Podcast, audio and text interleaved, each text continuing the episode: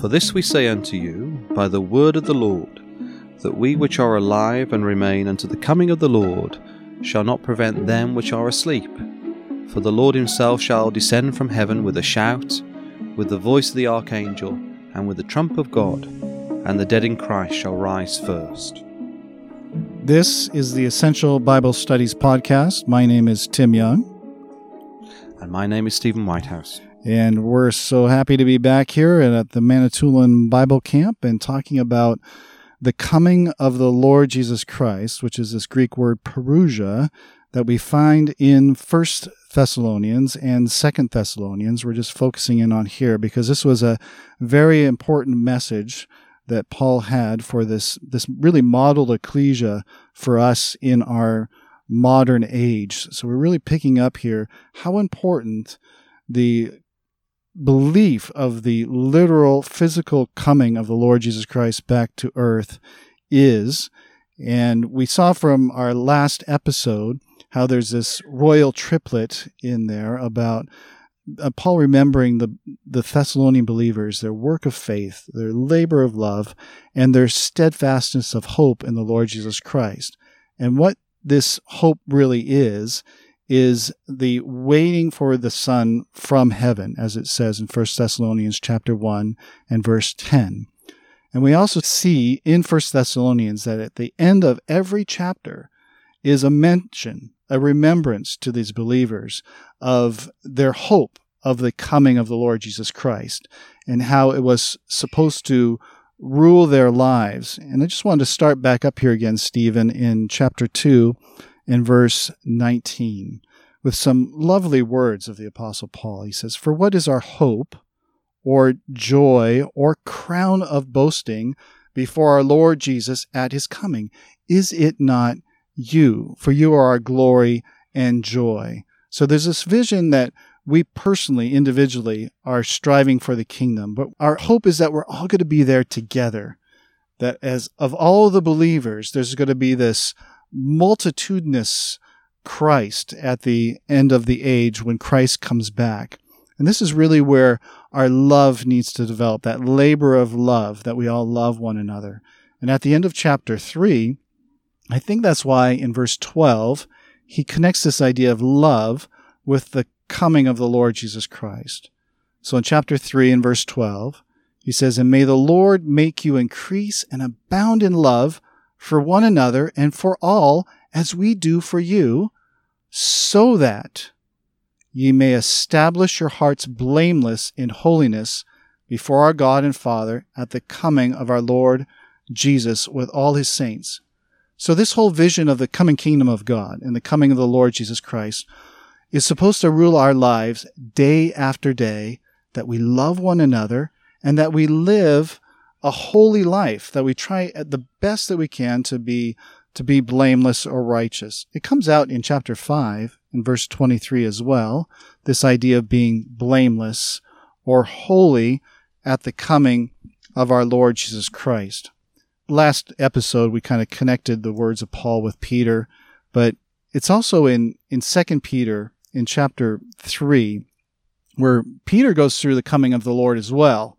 And he talks about the the great events that are going to happen there. And at the end of all of this, this prophetical vision that Peter develops there, he says, he says in verse 14, 2 Peter chapter 3, verse 14, seeing that the coming of the Lord is, is nigh, he says, Therefore, beloved, since you are waiting for these, be diligent to be found by him without spot or blemish and at peace. So seeing that we're waiting for these things, we should be living this holy life. So this is a very practical first principle doctrine that we are to be living by. The, the fact, Tim, that you, you, you started, I, I, couldn't agree more. The, the, the fact that you started off in those closing words in chapter 2 and then you, you pointed to chapter 3 before you went to 5, it, I find it fascinating that this is also a real letter. And we mustn't forget that this is mm. this is the Apostle Paul uh, writing to the Thessalonians, and he's received a report from Timothy how they are faring. uh, because Paul had to flee from the Thessalonians because he was chased by the Jews. So this is a very natural letter, and, and I find it fascinating that this naturalness does come through. So throughout chapter 3, you've got Paul asking, How is their faith? You can see there at the end of verse 2, your faith, in the middle of verse 5, your faith. Mm. Verse 6, your faith and charity, or your faith and love. The end of verse 7, your faith, and the end of verse 10, your faith. And and he wanted to know how they were faring through persecution and and with that hope that we have of the coming Lord Jesus Christ and the establishment of our of the kingdom of God, it still requires faith. Faith is the substance of things hoped for, the evidence of things not seen. And we mustn't forget that. This is a quality that God is looking for us to develop in our lives, in every aspect of our lives, as we make our way towards God's coming kingdom. So I just wanted to point out that. Yeah, it's But funny this- now. Everybody's going around camp saying, "How's your faith?" Yeah, And- that, that's right. That's right. So they were listening to classes, but but this point about um, living with this hope, I think, is an important one because uh, the the fact that Paul is asking, "How is your faith?" Well, if you notice in verse six of chapter three, he says there that he's received tidings from Timothy. So Timothy's brought back a, a report, and you see it's from faith and love Mm, where the triplet, as you've already said from our last podcast, yeah, that's faith, hope, and love. So it would suggest, wouldn't it, that, that hope is missing. there is. Yeah, hope is not there. Yeah. Chapter three, verse six. And, and, and you could view really the first epistle and the second epistle as a as an epistle or epistles of hope Mm, to encourage their hope once again. But I, I think when you look at chapter 5, Paul gives a very interesting perspective because he starts off by saying, But of the times and the seasons, brethren, ye have no need that I write unto you, for yourselves know perfectly that the day of the Lord so cometh as a thief in the night. So, thinking about this whole idea of the coming kingdom of God, Jesus Christ is going to return to establish God's kingdom. And, and Paul says here that he could come as a thief in the night. And any thief that comes in the night, he comes unawares. Yeah, He takes you by surprise.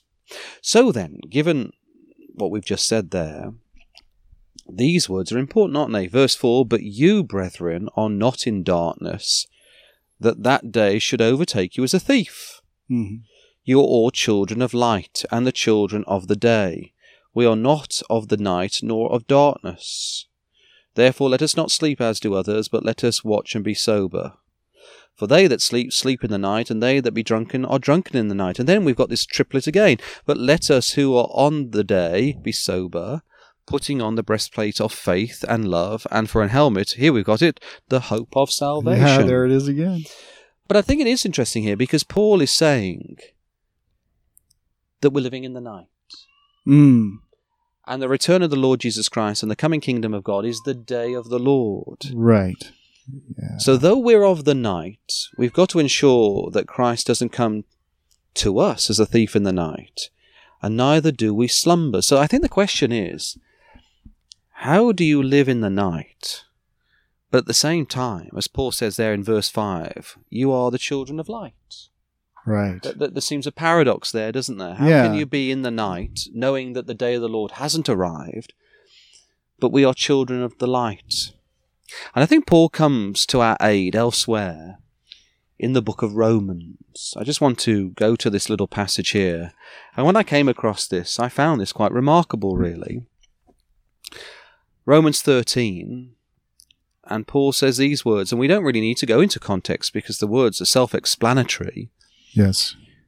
He says there in verse 12, the night is far spent, the day is at hand. So we're in the Ah, night, yeah. and we're at the latter parts of the night, and as they say, the darkest part of the night is just before the dawn. Yes.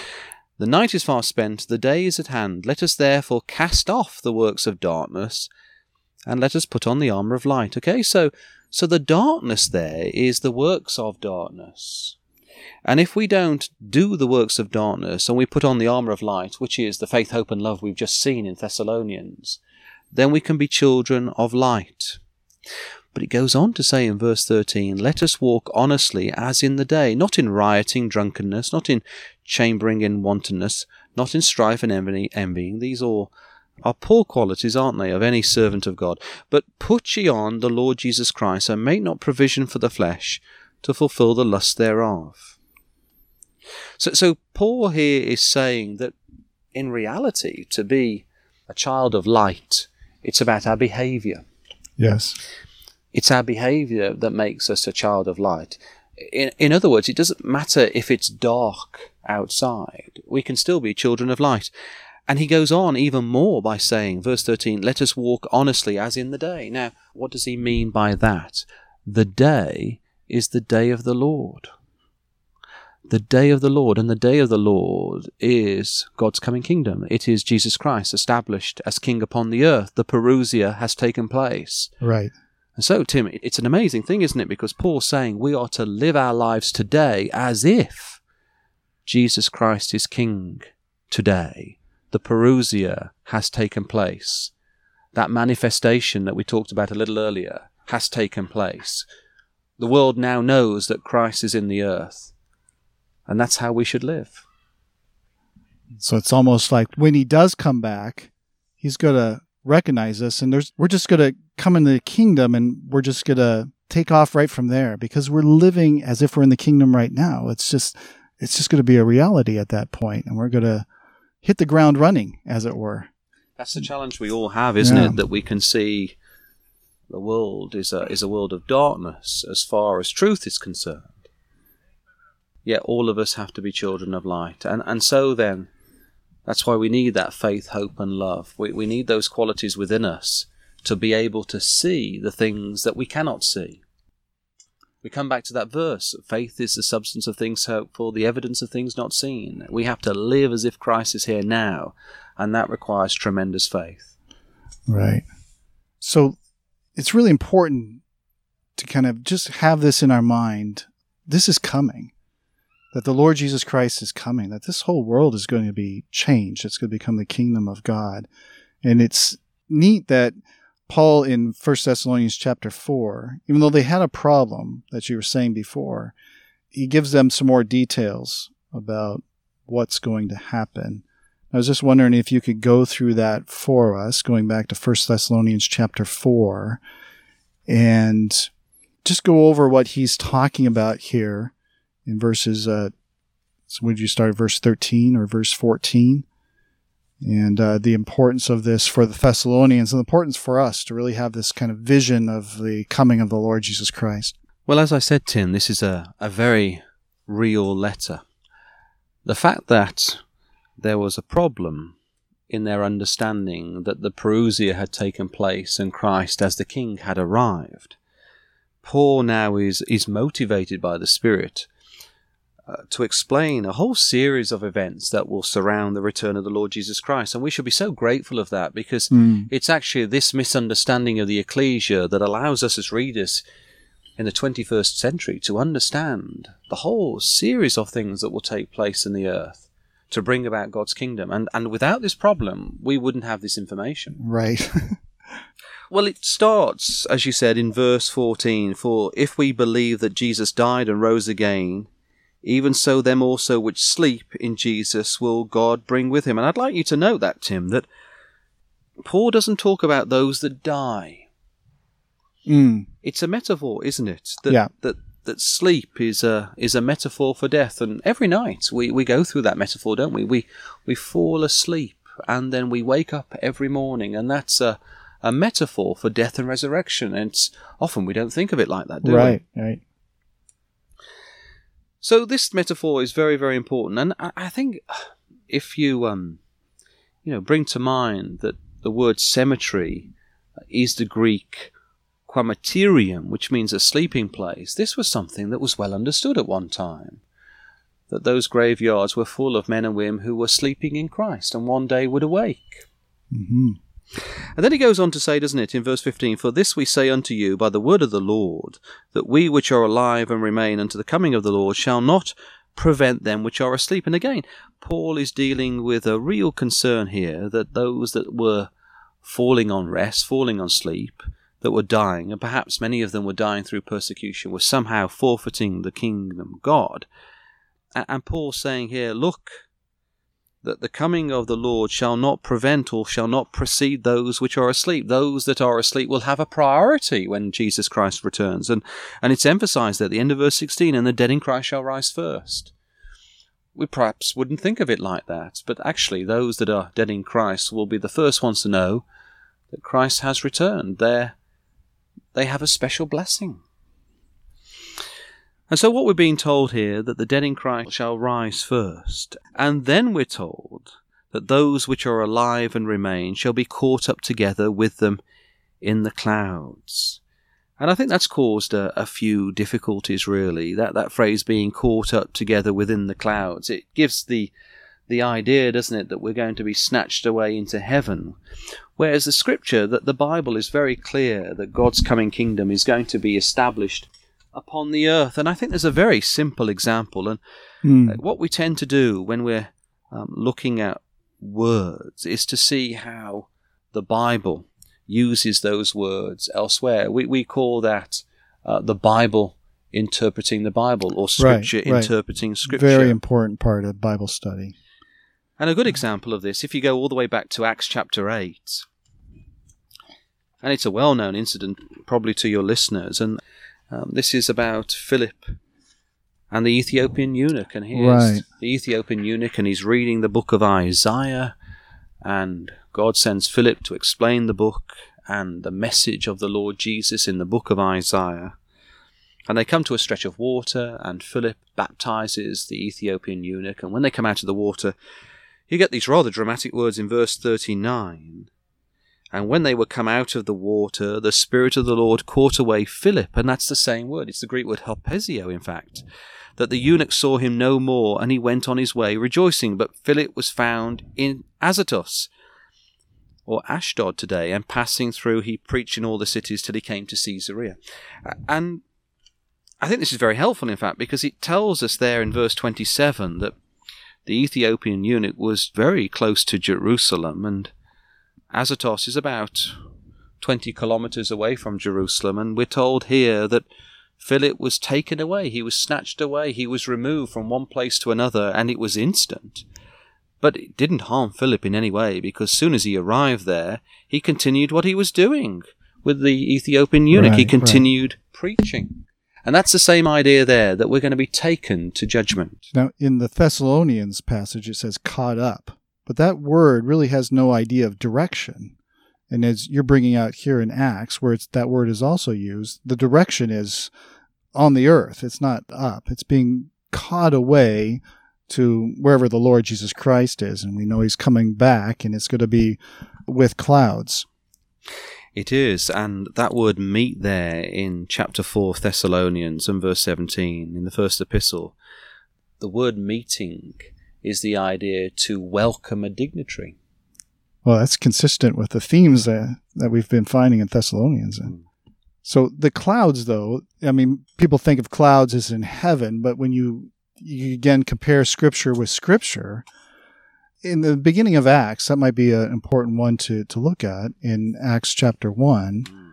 It does say there that Jesus Christ was taken up into heaven and he was taken up into heaven with the clouds.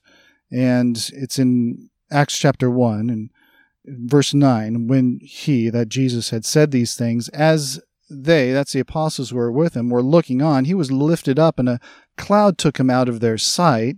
And while they were gazing into heaven as he went, behold, two men, these are angels, stood by them in white robes and said, Men of Galilee, why do you stand looking into heaven? This Jesus, who was taken up from you into heaven will come in the same way as you saw him go into heaven. So there's no getting around that verse is that Jesus Christ is literally he's going to come back and he's going to come back with with clouds. Right? So as he went up, he's going to come back, but he's coming back down to the earth. And uh, so th- that's a really interesting study, clouds in scripture, and it can be an important one. And those again who are listening and and want to just see how that expression is used in their Bibles. We can take them to Daniel chapter 7 and verse 13, which you have a, a very dramatic vision of the Son of Man coming in clouds, which is exactly right. what you've looked at there, Tim, in Acts chapter 1. Hebrews chapter 12, verse 1, a great cloud of witnesses.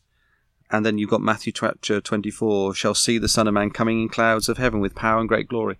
It's a very consistent message that Christ will come in clouds in, in great power and glory. So we shouldn't get, we shouldn't be troubled in any way with what the language says there in 1 Thessalonians 4. I'd just throw in there too that the clouds are often associated with the glory of God, say in the temple when it was dedicated, it was filled with a cloud, which represented the glory of God.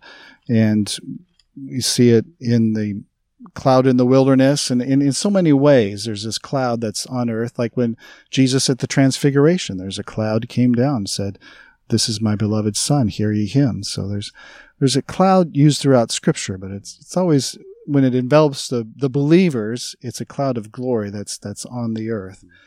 And so that's that's an important part of this. Paul is really like you just went through developing a, a wonderful picture for us to understand that the Lord Jesus Christ is going to come back. He's going to raise the dead. They're going to hear his voice, even though they're dust in the ground.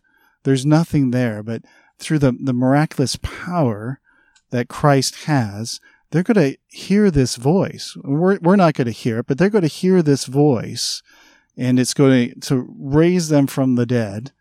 And there's going to be a point in time later on where we're going to be gathered together with them and to be with the Lord Jesus Christ forever from that point. I mean, I just I just love the way that Scripture interprets Scripture and how the Apostle Paul can be writing so many years later after the ascension of the Lord Jesus Christ. Yet in the Gospel records, we see that his message was very consistent with the way that Paul writes to the Thessalonians. Because you can look at John chapter four Yes. You can look at John chapter 5. Yes. And, and you can see these words, John chapter 5 and verse 25, and, and they're virtually the words that you've been reading there, Tim. Verily, verily, I say unto you, the hour is coming, and now is, when the dead shall hear the voice of the Son of God, and they that hear shall live.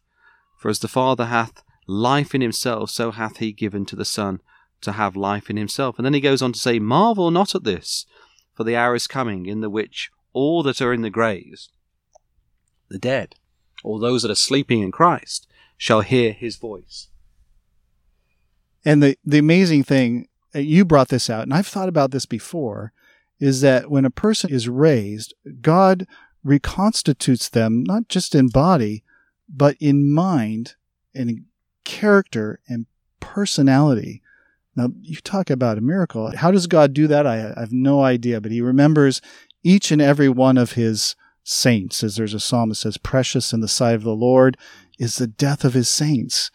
This is the true hope of all Christians is, is this resurrection from the dead at the coming of the Lord Jesus Christ. And it's, it's very important for us to just really make that a reality so that we, it affects our daily actions.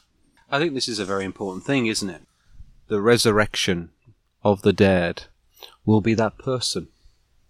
They're not going to be enhanced in any way. They will be that person. Yeah. When the Lord Jesus Christ rose from the dead, He's the first fruits of them that slept. He's the pattern. He's the the original form, as it were. There's going to be a, a harvest thereafter.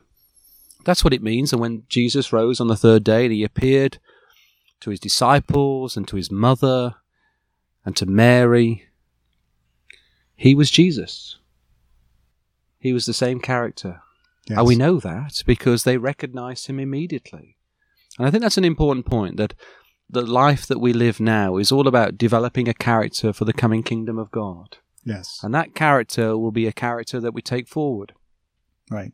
God's going to change our bodies, but he's not going to change our personalities, our minds. That's what we're developing right now, and that's what he wants, right?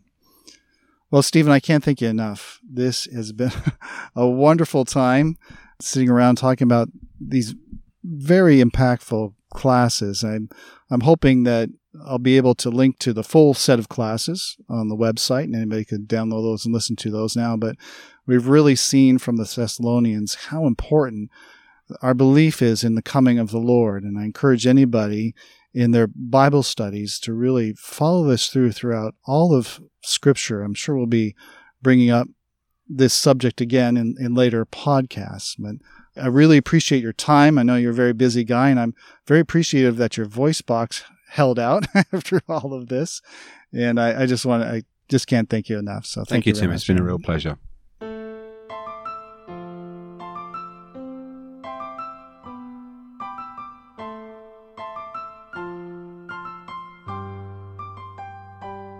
Stephen and I hope that this podcast has helped you to realize that the Lord Jesus Christ is coming back soon. The King is coming. Are you ready? We are here to help you in any way in your walk towards God's kingdom. You can go to essentialbiblestudies.org and contact us there or send us a direct message on Facebook or Instagram. I don't usually do this, but at the end of the podcast, I'm going to play a song I think you need to hear. It's taken right from 1 Thessalonians chapter 2 and verse 19 and goes along so well with what Stephen and I have been talking about. If you haven't heard this song before, then you're welcome. If you have heard it, then you're still welcome. Essential Bible Studies is brought to you by the Book Road Christadelphian Ecclesia on the outskirts of a lovely place called Ancaster, Ontario, Canada. Until next time, my dear friends, may God help you to grow in the grace and knowledge of our Lord and Savior Jesus Christ. To him be the glory both now and to the day of eternity. Amen.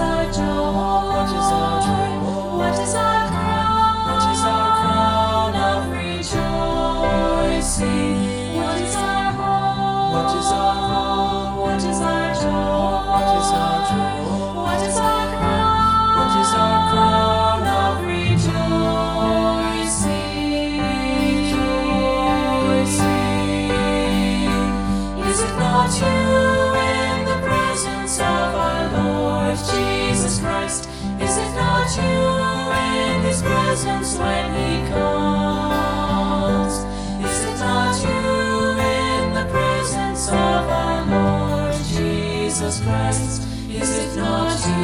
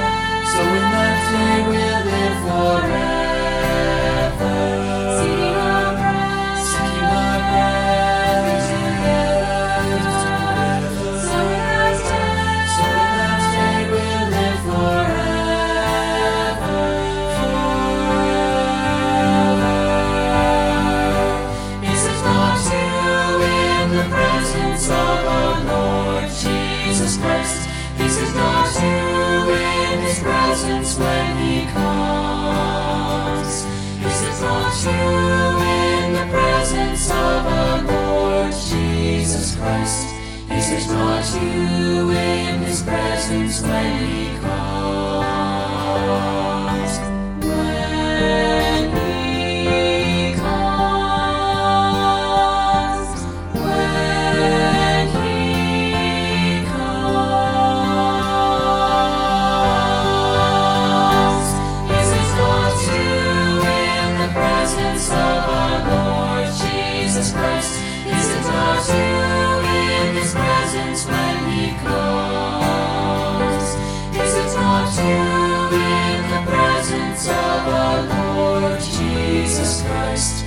is not you in his presence when he comes.